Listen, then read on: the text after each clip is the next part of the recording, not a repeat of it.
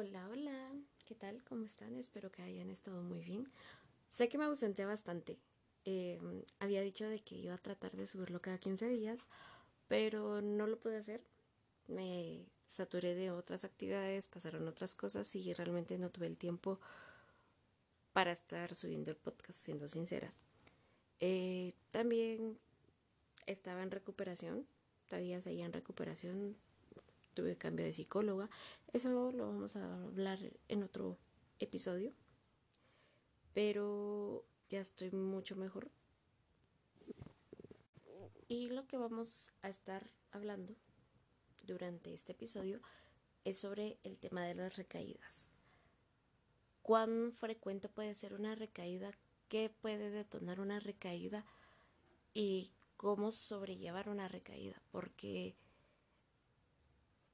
las recaídas dentro de lo que es un trastorno mental implican muchas más cosas de las que no se ven o las que no se hablan a simple vista y lo que uno como paciente o la persona que tiene un trastorno sufre al, tener una recaída. Todo eso lo vamos a estar viendo, o mejor dicho, lo voy a estar hablando durante este episodio. Antes de comenzar a hablar de lleno del tema de las recaídas, es importante aclarar de que este punto va a ser desde mi experiencia, desde mi punto de vista, cómo yo vivo las recaídas o las, sí, las recaídas que he tenido y cómo es desde mi bipolaridad. Aclaro, porque todos los que, los que, los que pasan una recaída nunca lo van a vivir de la misma manera. Cada quien lleva un proceso diferente y un motivo el por qué se dan las recaídas. No va a significar lo mismo para todos. Una recaída bipolar no va a ser lo mismo que una recaída en el TLP o una recaída en en ansiedad, o sea, son diferentes. Hay que tomar en cuenta que la bipolaridad a veces lleva otros trastornos o lleva otras cualidades de otros trastornos que pueden afectar un poco más de la recaída, pero también depende mucho de la persona quien está dentro de la recaída. Teniendo ya esto en claro, hay que comenzar. Una recaída dentro de lo que es el trastorno bipolar se puede dar por muchas causas. Las recaídas regularmente son cuando hay un puede ser un desbalance de la misma química del cerebro. El medicamento falló, no se dieron las tomas adecuadas, se dieron factores externos que fueron los detonantes. Puede ser la muerte de un familiar, eh, cambios en los hábitos de, sueño o en la rutina. Em, a veces puede ser también factores estresantes. Hay muchas cosas que pueden determinar que se pueda dar o no una recaída. También depende cómo uno como paciente esté llevando su medicación. Esto es importante porque si se está llevando la medicación correcta o se está dando las tomas correctas, es menos probable que el factor detonante pueda afectar o pueda contribuir a que se dé una recaída. Pero si la toma, aunque es la correcta, pero ya el cerebro ya no la asimila bien, o se, se dieron otras, otros factores o se tomaron otros medicamentos que puedan em, contrarrestar, puedan interferir en el funcionamiento del mismo medicamento, puede hacer de que la química del cerebro se haya desbalanceado y creen las recaídas.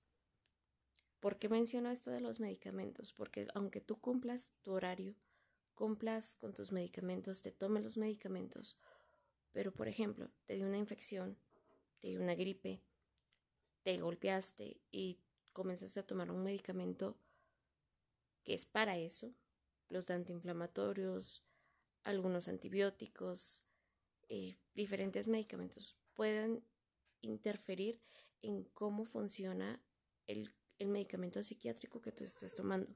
Ojo en esto, Siempre es muy importante preguntarle al psiquiatra qué medicamentos se pueden tomar con diferentes medicamentos.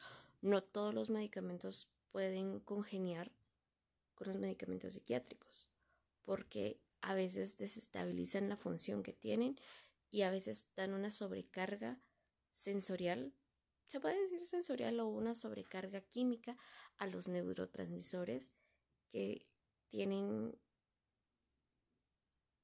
¿cómo podría ser la palabra? Que están influenciados por el medicamento psiquiátrico o por el medicamento estabilizador en el caso de la bipolaridad. Entonces hay que tener mucho cuidado con los tipos de medicamentos que se tomen.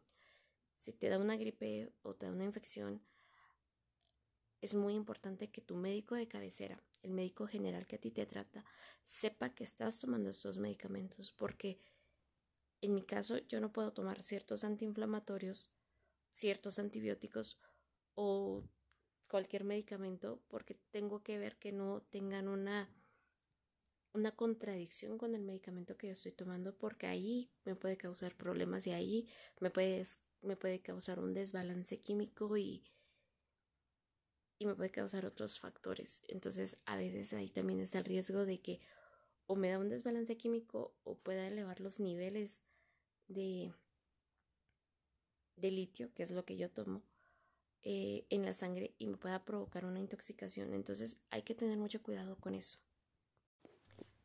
Teniendo ya en claro la cuestión de los medicamentos, ¿por qué se da una recaída? ¿Qué significa una recaída?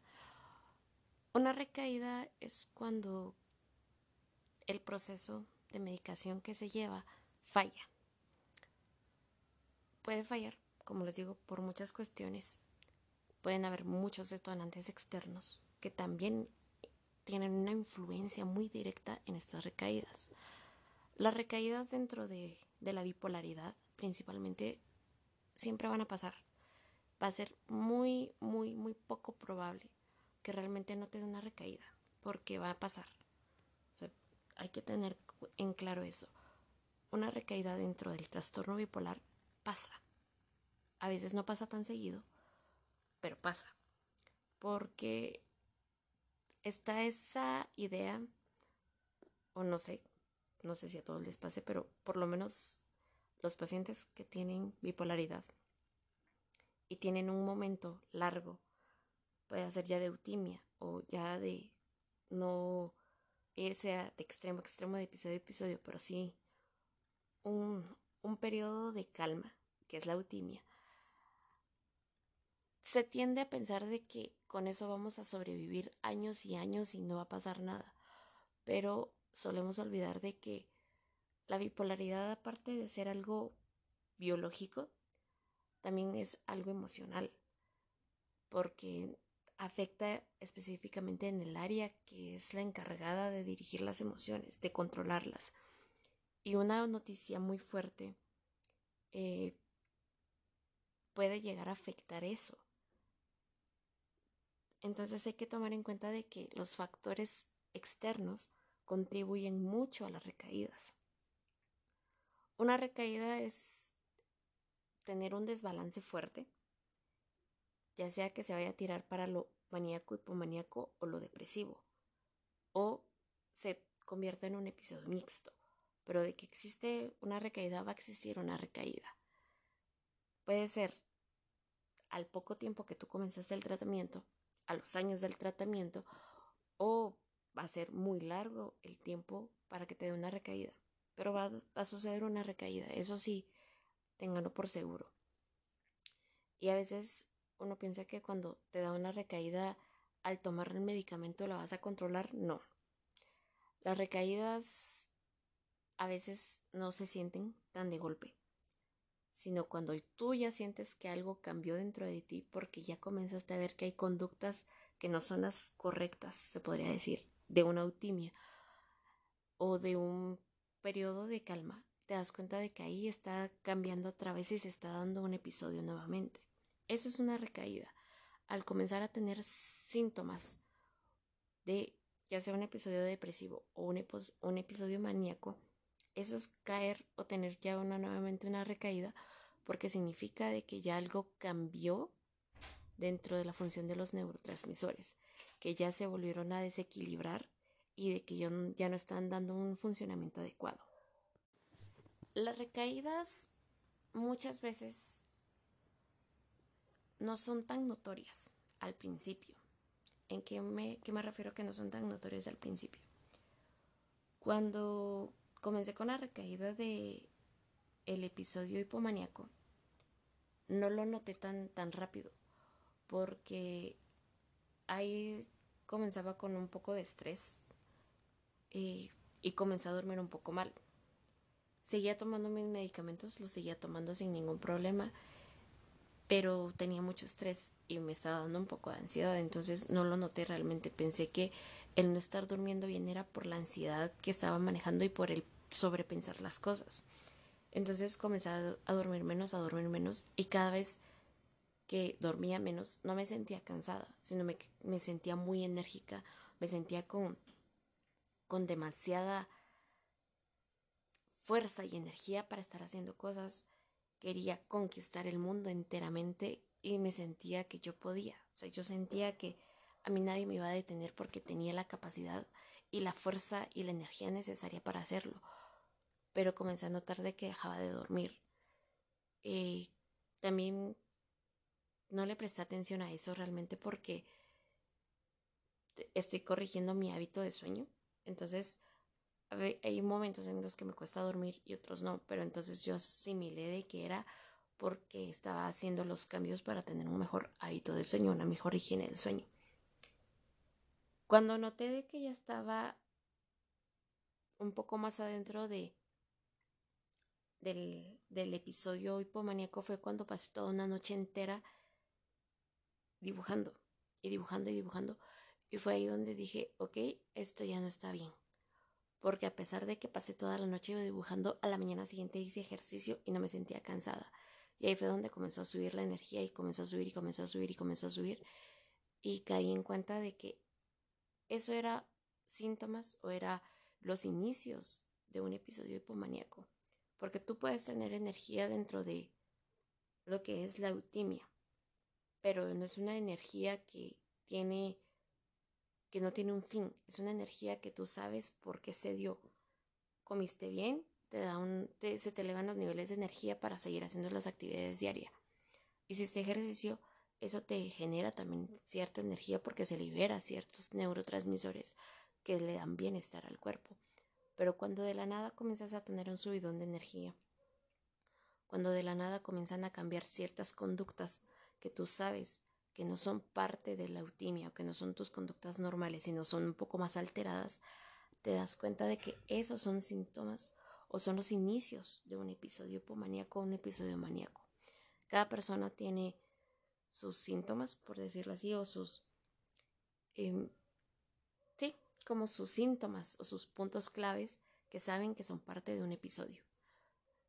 Entonces cuando yo comencé a notar de que no me sentía cansada a pesar de dormir muy mal, o si mucho dormía una hora y era como que durmiera 20 horas y tenía la energía para funcionar más de 20 horas, ahí me comencé a preocupar y comencé a notar de que algo no estaba bien.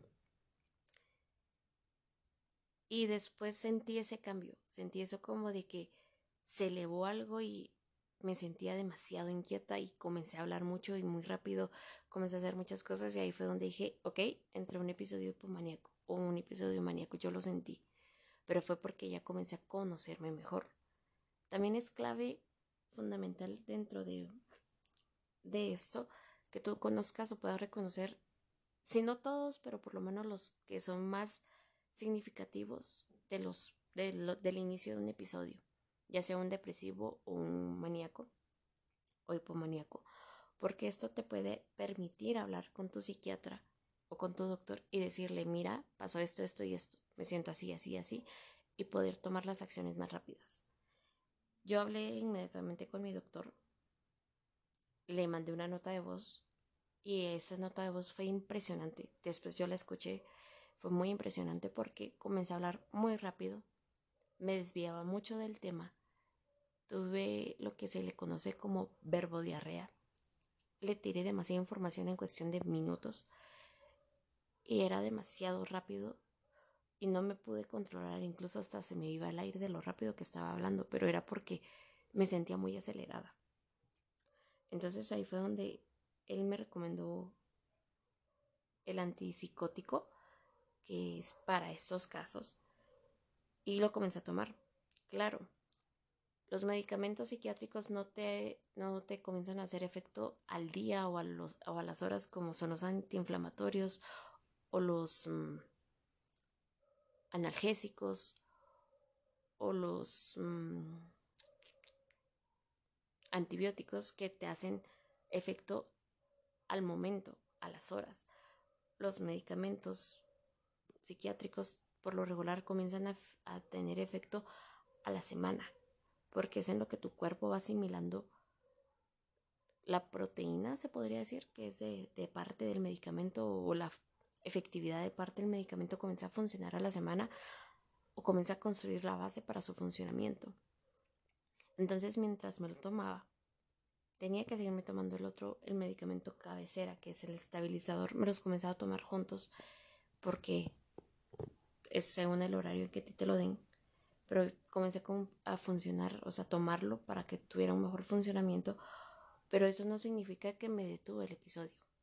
Eso significa que hizo que fuera un poco menos intenso, pero que está ahí el riesgo que está el episodio, que sea un poco más controlado, sí, pero que no me lo quitara.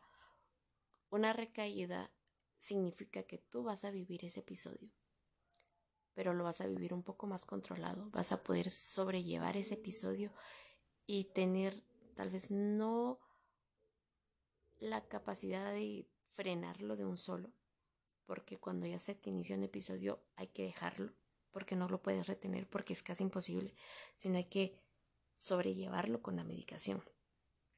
Entonces, ahí fue donde comencé a tomar los medicamentos y comencé, se comenzó a llevar el proceso de, de, de llevar el episodio, pero que no pasara mayores o que pasara tan fuerte y tuviera que tener una intervención hospitalaria en lugar de solo la médica.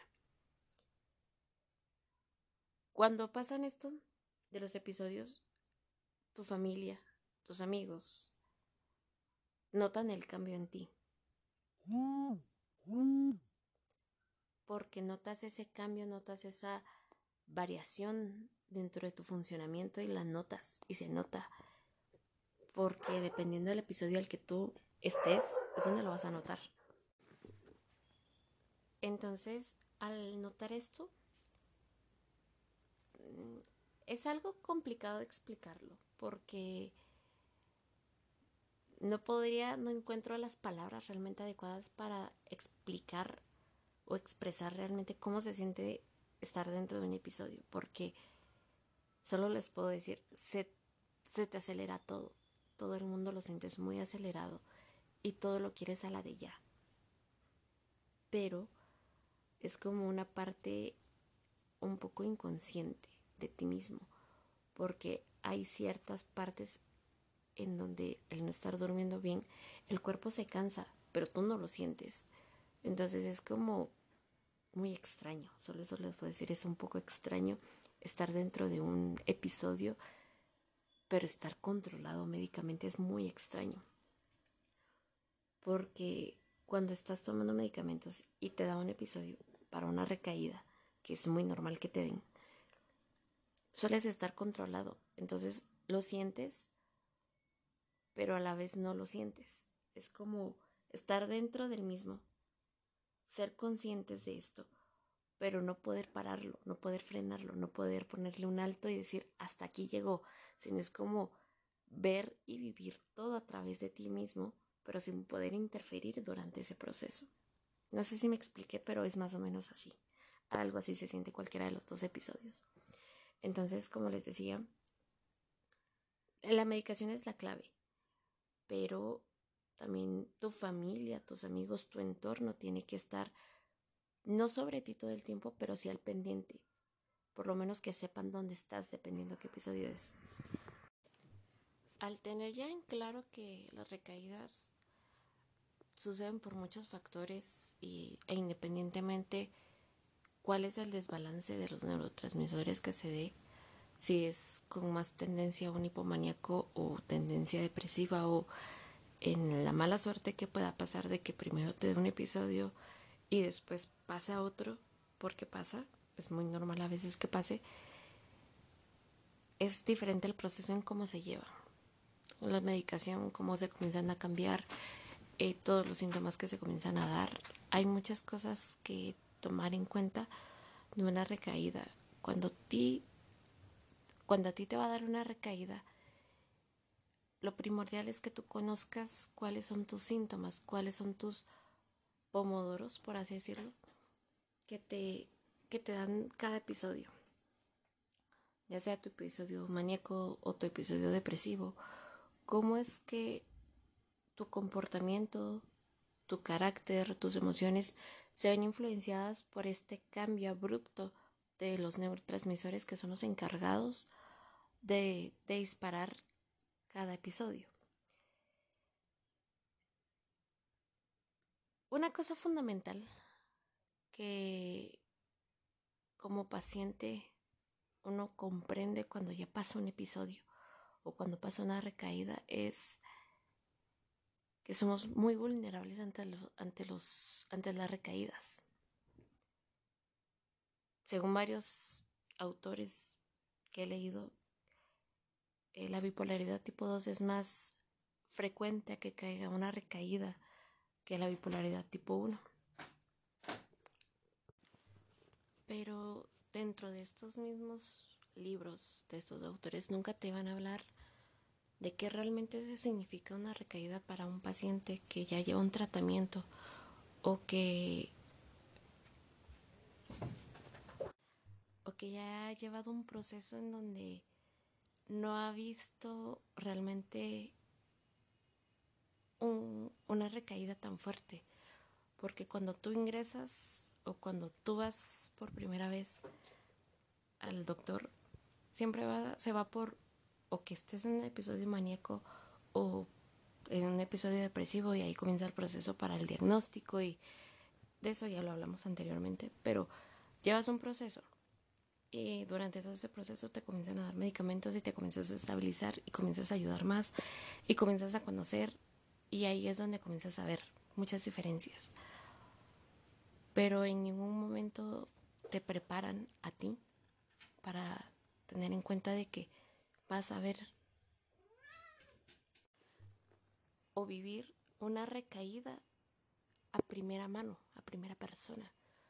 Porque se tiene la esperanza, se tiene la idea de que al comenzar a tratarte, al tomar tus medicamentos, al tener una rutina, al tener buenos hábitos, no vas a tener una recaída, vas a llevarlo todo bien y ese pequeño desbalance emocional, ese pequeño desbalance en los, en los neurotransmisores, no se va a dar tanto, sino va a ser más llevadero, cuando la realidad es otra. Porque olvidamos de que no solo es lo médico, sino también es la parte emocional, todos los factores que puedan dar una carga emocional puedan intervenir en cómo el funcionamiento de los neurotransmisores se ven afectados por lo mismo. Solemos olvidar de que nosotros, como pacientes bipolares, tendemos a sentir las cosas de diferente manera. Vamos a ver, a interpretar y a accionar de diferente manera porque nosotros, nuestro cerebro funciona diferente. Aquí entra lo que son, o aquí entra lo que también se le denomina como neuro, neurodivergente. Las personas que tienen ciertos trastornos, aparte de los trastornos que son propiamente el neurodesarrollo, se les considera también neurodivergentes porque funcionan o su cerebro funciona de una manera diferente a un neurotípico, a una persona que sí puede tener el control, por así decirlo, de ciertas áreas del cerebro o trabajas esas áreas del cerebro correctamente. Los bipolares tenemos la falla en el sistema límbico, donde no se da de forma adecuada y ahí es donde comenzamos a trabajar de forma diferente porque comenzamos a pensar, a accionar y a darle soluciones a las cosas de la forma diferente o en la forma que a nosotros se nos hace más cómodo. Eso es una neurodivergencia. No es necesario decir y venir y ver quién es mejor, no, simplemente le damos otra perspectiva a las cosas que tal vez la gente lo mira de diferente manera o no o lo miran de una forma menos o un poco más complicada y nosotros lo miramos más simples independientemente de eso. Pero el punto es de que a ti nunca te preparan para que te den o que tener en cuenta de que va a haber una recaída. En algún punto de tu tratamiento va a haber una recaída. Y que haya una recaída es feo, es horrible. Y se los digo yo, que yo pasé dos recaídas seguidas. Empecé un episodio hipomaníaco, pasó un episodio mixto y después terminé con un episodio depresivo que fue más largo y fue fuerte dentro de todo lo que ya llevaba de tratamiento no me había dado un episodio depresivo a ese nivel. Y tener en cuenta de que pasó te destruye. Porque tú crees que estás bien. Tú dices, estoy tomando mi medicación, estoy haciendo esto, estoy haciendo lo otro, voy a terapia, estamos bien, va todo tranquilo, he podido llevar el estrés, la ansiedad del día a día y se te olvida de que cualquier noticia fuerte, cualquier emoción fuerte, cualquier cambio puede interferir directamente al funcionamiento del sistema límbico y como esos neurotransmisores antes asimilaban bien la medicación y ahorita pueda que no la asimilan bien porque se alteraron demasiado y se disparan. Solemos olvidar eso solemos olvidar de que tener una recaída, tener un episodio, es volver a iniciar. Eso es realmente volver a iniciar. Porque tú vuelves a iniciar la medicación. Vuelves a iniciar el no entender por qué te pasó esos episodios. Porque aunque tú leas, tú aceptes, tú hagas de todo y eres consciente de que esto ya es bipolaridad, nunca se está preparado realmente para estar consciente de lo que realmente significa un episodio. Tú puedes tener la noción y decir, bueno, pueda que pase esto, esto y esto y esto durante mi episodio hipomaníaco o el episodio depresivo, pero ya vivirlo ya estando dentro de él y saber que no lo puedes controlar, que porque tú que más quieras estar tranquilo, si es un episodio hipomaníaco maníaco, tú quieras no tener conductas de riesgo, tú no quieras gastar en exceso, tú quieras mantener tu líbido bien y todo, tú sabes de que tratas de controlarlo. Pero no se puede del todo. Hay ciertos factores que sí se pueden controlar. Pero la energía en exceso, querer estar haciendo cosas, va a haber un punto en que ya no lo vas a poder controlar porque es demasiado. Y también causa hasta cierto malestar para uno propio, porque es como ir acumulando energía y acumulando energía y acumulando energía.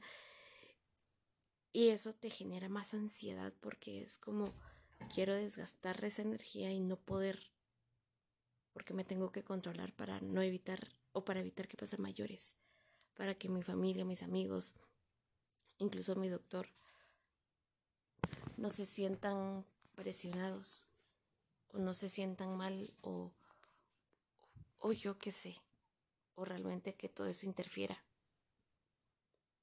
Y,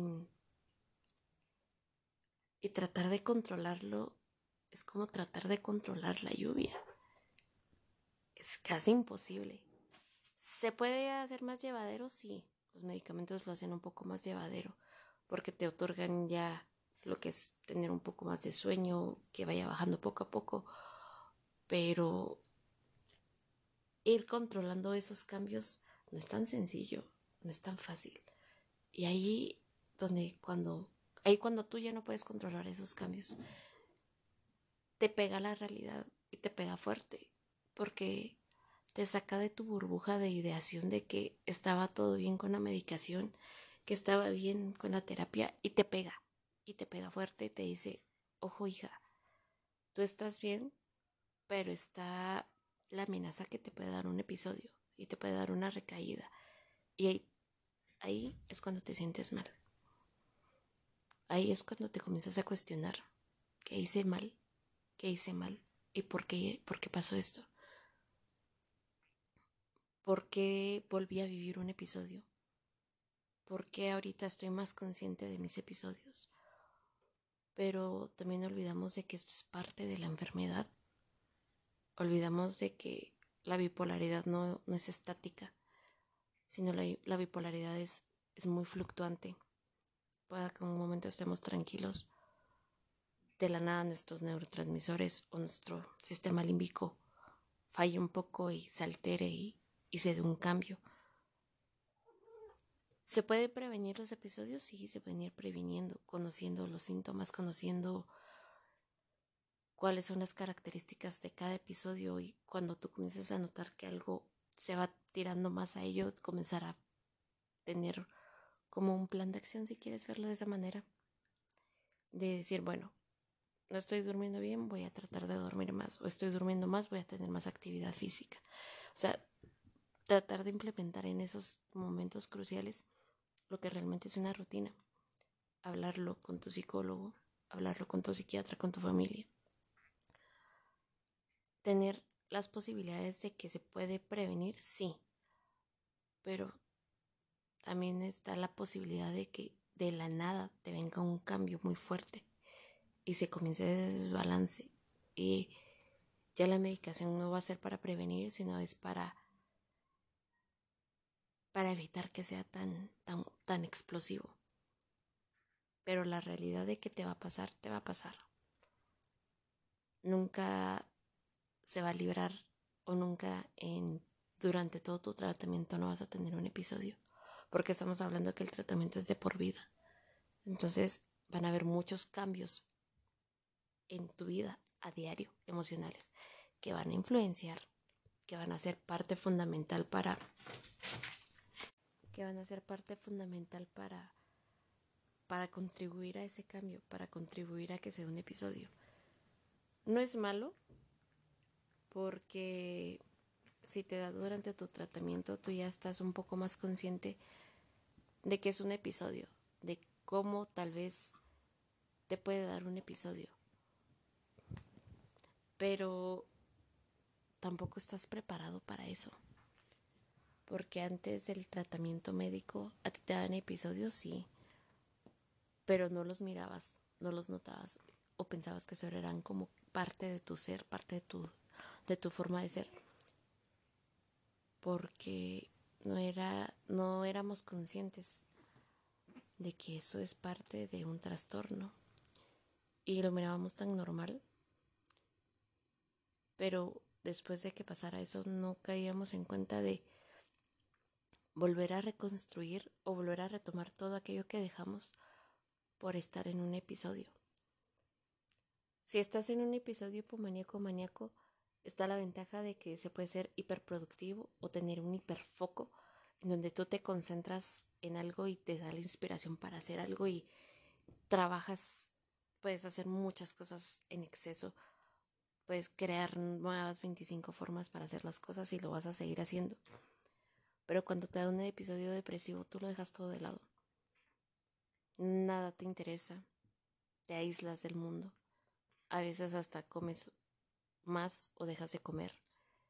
Y ahí es donde implementar tu rutina es donde es difícil, porque luchar contra tu propia voluntad, tu propio cansancio emocional y físico, y decir voy a tratar de salir y de hacer ejercicio y de esto, ¿cómo cuesta?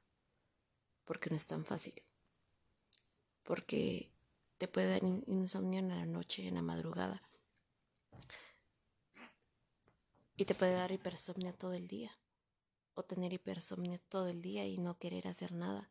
Y solo dormir y tomar agua, si es que tomas agua, o no hacer nada. Y comenzar a moverte un poco aunque sea solo salir de tu cama durante una depresión, es un logro, porque estás luchando contra ti mismo en grandes cantidades.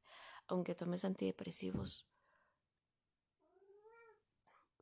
y esté todo tu toda tu medicación correcta, a veces luchar es contra uno mismo y ahí es donde tú abandonas muchas cosas porque no está la energía para hacer muchas cosas, sino a veces solo tienes la energía suficiente para sobrevivir ese día. Y regresar nuevamente o dejar que el episodio vaya pasando poco a poco, pero que no sea tan, tan potente. O pueda que sí y necesites que te internen para poder controlarlo. Y regresar de eso, volver a la cotidianidad, retomar todo, es difícil. Porque hay que retomar lo que dejaste por meses y volver a empezar. Y volver de cero. Y darte cuenta de que no estabas bien, de que algo no estaba funcionando bien, que algo no estaba trabajando bien.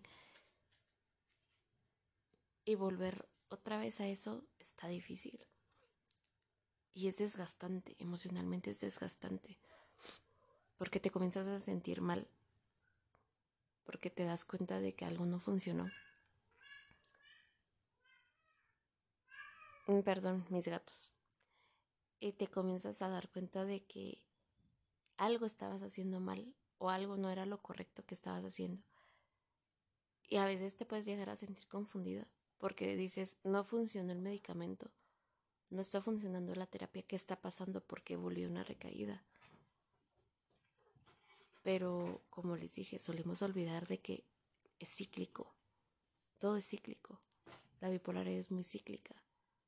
Puede que estés en un ciclo de eutimia por años, pero va a pasar algo va a marcar un evento o mezclaste medicamento que no era o dejaste de tomar tus dosis correctas y te dispara un episodio.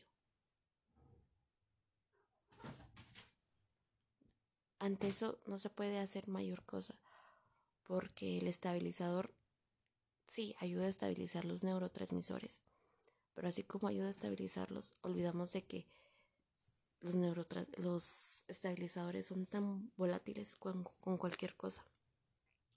Con cualquier medicamento cambian la función, con cualquier medicamento pueden alterarse, con emociones fuertes a veces no, no pueden controlar la sobreproducción que el cerebro hace. O sea, hay muchos factores que olvidamos que el medicamento no cubre y que ahí es donde depende de nosotros y nuestros hábitos, nuestra rutina, poder establecerlo mejor. Pero es difícil. Nunca en ningún lado nos explican, nos dicen, no va a pasar esto si haces esto, o va a pasar esto si no haces esto. En ningún lado te dicen. Y si bien escrito, un autor lo escribe, nunca lo va a vivir a primera mano. Porque está un poco complicado que tú como paciente eh, cuentes a buenas y primeras qué es vivir una recaída, porque no es tan sencillo levantarte de una recaída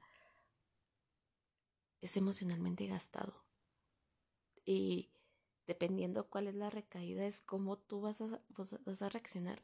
Si tu recaída fue una maníaca o hipomaníaca, es tal vez no más sencillo, pero sí es un poco más fácil porque estabas haciendo muchas cosas y solo es comenzar a quitar ciertas actividades y quedarte otra vez con tu rutina. Pero también comenzar a ver ahí los daños económicos que se pudo sufrir por el desgaste excesivo en el dinero y en las cosas que tú compraste que sabes que no te van a necesitar, pero por impulso se compran. O los viajes salidos o diferentes cosas que está ahí, que representa a veces lo hipomaníaco, la energía en exceso. Pero si tu, tu recaída fue en un episodio depresivo, ahí es todavía un poco más desgastante, porque aparte de ver o de controlar los daños que representa una depresión para ti y para tu familia es tener que aparecerte nuevamente a todas las personas que no saben o que no son tan conscientes de que tú tienes bipolaridad y que puedan haber recaídas y volver a tratar de estrechar esos lazos de amistad si te importa mucho esa persona y decirle, aparecí. Cuando tú desapareciste sin razón, a veces es un poco más peligroso. No peligroso, sino un poco más gastado. Porque hay que dar explicaciones. Y si tú no quieres dar explicaciones y si en ese momento no tienes para dar explicaciones, ¿cómo, cómo se va a hacer? ¿Cómo vas a dar algo que aún no sabes cómo darlo?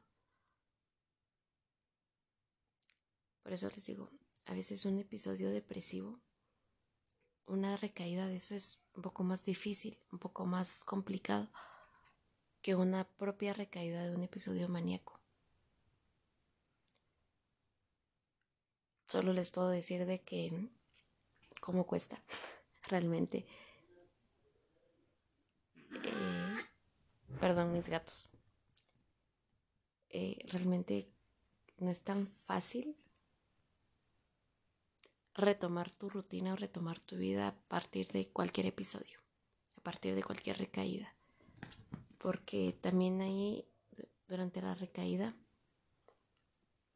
y después de la recaída, es como evaluar qué fue lo que tal vez falló. Si solo ibas con el psiquiatra y no ibas con el psicólogo, tal vez se pudo prevenir si, si hubiera sido con los dos.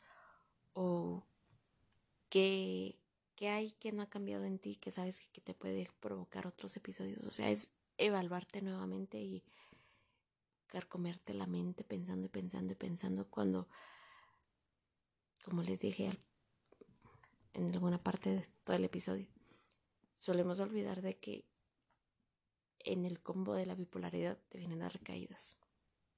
Tarde o temprano te viene la recaída.